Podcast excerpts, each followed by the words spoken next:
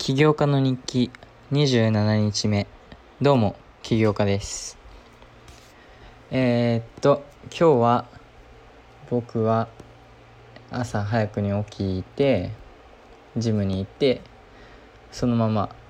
フィッシュバーナーズへ直行しました。今日はね土曜日ということで大学の授業もないんで普通にえー、フィッシュバーナーズで大学の勉強をして昨日言ってたね Figma で UI 作りっていうのを、えー、しました。で今日フィッシュバーナーズではなんかフィリピンとフィリピンの人かな？で日本に住んだことある起業家の方に会ってこの人はマーケティングのエージェンシーを自分でやっててえー、っと今はなんか NFT プロジェクトのウェブサイトあじゃ NFT のゲームを作ってる会社のウェブサイトを今日 Webflow っていうノーコードのねプラットフォームを使って作ってました。はい。でこの人とまあ結構仲良くなってえっ、と話したりしてえー、で僕は横で UI を作ってたって感じですね。でこの人とはえー、っとこの人がいろいろ NFT のことだったり、えー、仮想通貨のことだったりしてたんであのアクシーインフィニティっていう仮想通貨のゲームがあるんですがそれのねその人それのアカウント持ってたりキャラクターとか持ってたんでそれを一回やらせてもらったり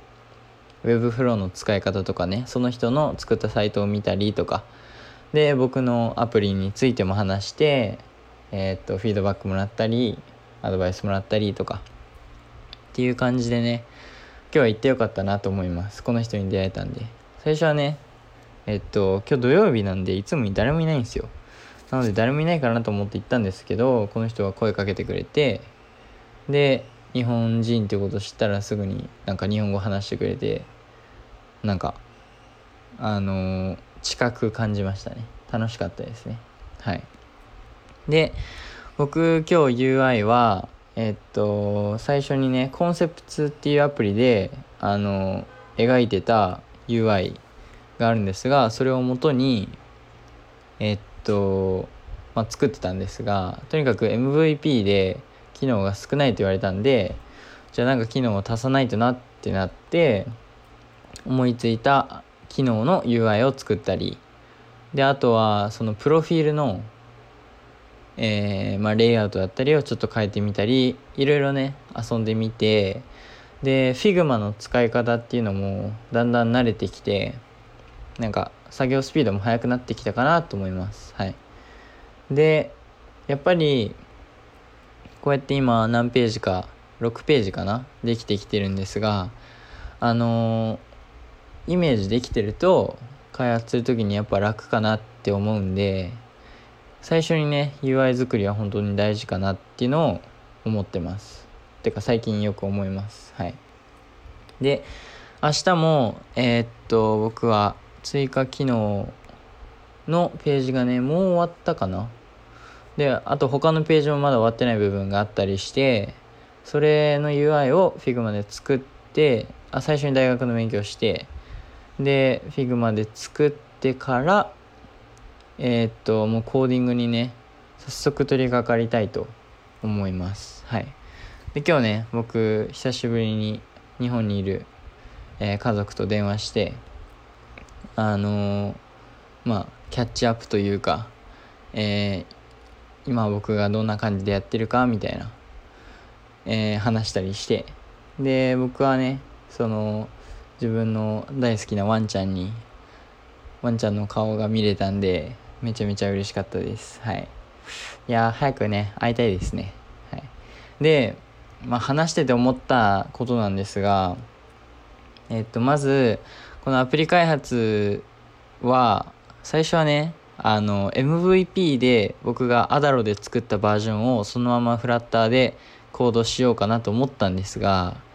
ちょっとそれじゃあね、あまずそれだとアプリにもう App Store に乗れないっていうことが分かったのと、えー、っと、明らかに機能数が少なすぎると。で、これをなんか広めていこうってなっても、僕自身あんまりそれは嫌で、もう少しね、あのまともなっていうか自分が満足いくようなアプリを作ってからそれを広げていきたいんで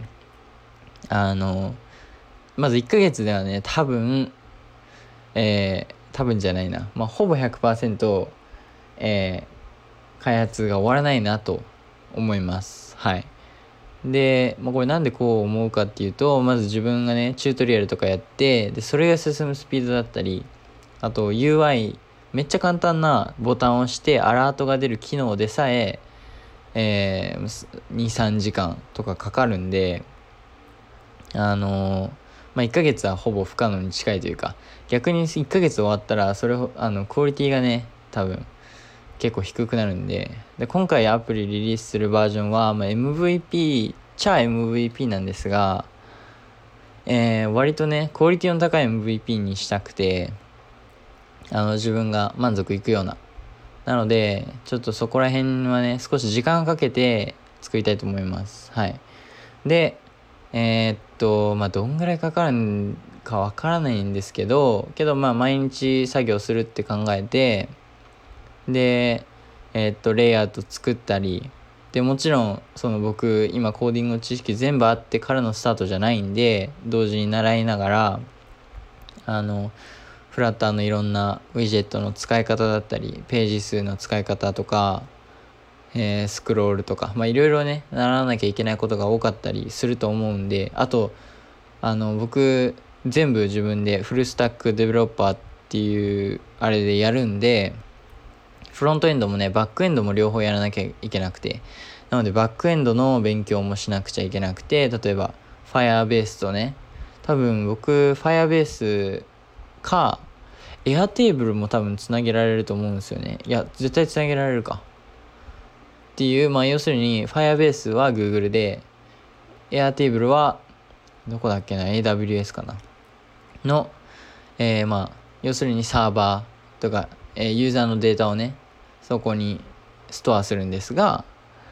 えー、それのねやり方とかそれをフラッターにつなげ方それもならなくちゃいけなくてでそのゲットしたデータをどうやって画面に表示させるかとかそういうのを考えるとまあ結構時間かかるんじゃないかなと思ってます。けどねまあ本当に多分まあまあ途中まで行くと多分楽しくてどんどんどんどんやってスピードも上がっていくかもしれませんがとりあえずえー、っと僕は34ヶ月は見てますね。はい見積もってます。で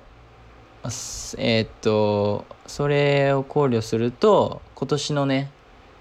目標っていうのをアプリをねリリースして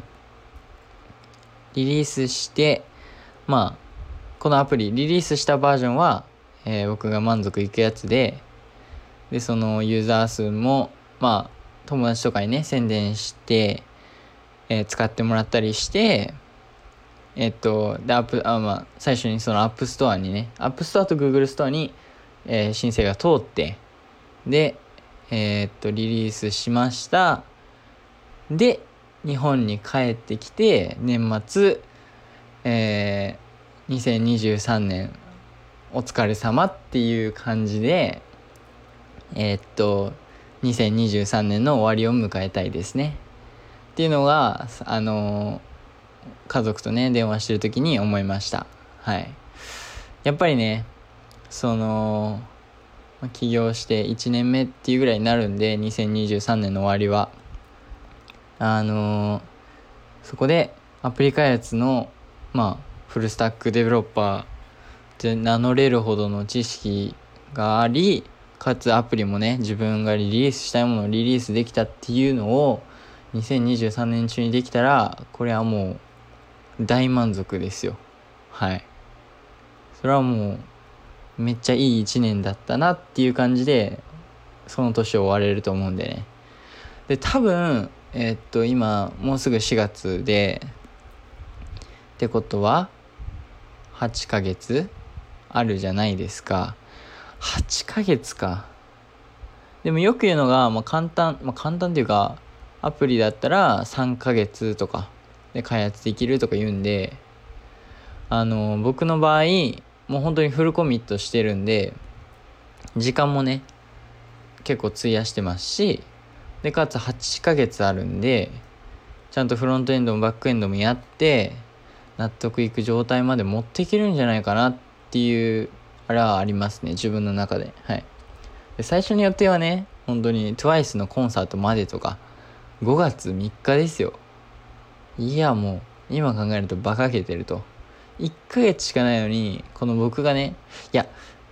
まあまあまあまあそれは本当に馬鹿げてるんですよ。でまあその理由として僕 Figma で今 UI 作ってるんですがちょっとその UI がねあのどんどんどんどん完璧をもっていうか自分が満足していくするものを求めすぎてあのめっちゃなんかコンプレックスコンプレックス？あのめっちゃ複雑になってきたんですよ。で僕はこの感じが好きなんでこれを追い求めたくてそれ1ヶ月ではもう無理なんですよね。これは絶対っていうぐらい言い切れます。はい。大学の勉強もありますから。っていうのでえー、まあ今年中2023年中までにできたらなっていうような、まあ、ちょっと長い目ですがあのー、けど多分本当にこれもこれの目標を達成するためにも本当にちゃんと毎日やらないと絶対達成できない目標だと思うんでけどね僕はこれ今やっててめちゃめちゃ楽しいしあのまあ楽しんでやっていこうと思いますがちょっとね予定より予定がね先延ばしになっちゃいますがけどまあこうすることによってあのもっといいものをねその世界に届けられるかなと思ってます。はい。なのでそれがね達成できるようにこれから毎日その目標に向かってあの生きていきたいですね。はい。なので明日は引き続き UI を。明日終わるかな？終わるといいですけど。はい。で終わらせて早速コーディングって感じなんですがコーディングもね本当にどこから始めればいいのかっていう感じなんですよ。もちろんいや本当にどうなんだろう。どこからこんなねたくさんページがあるアプリなんか作ったことないんでちょっとねあのー、最初とかは結構慣れるまで時間かかるというかな気がします。なのでまあ YouTube のチュートリアルだったりまあ、なんかいろいろ調べてスタックフローとかね。で他の人が作った GitHub とかのフォルダーも見て真似したりしてでやっていくしかないですね。これはもう最初が一番辛いと思います。多分全然進まなくて。けど、まあ、毎日なんかやってたらちょっとずつね進歩あると思うんで頑張りたいですね。はい。っていう感じで今日の振り返りでした。はい。なので、また明日もぜひ聴いてください。それでは、バイバイ。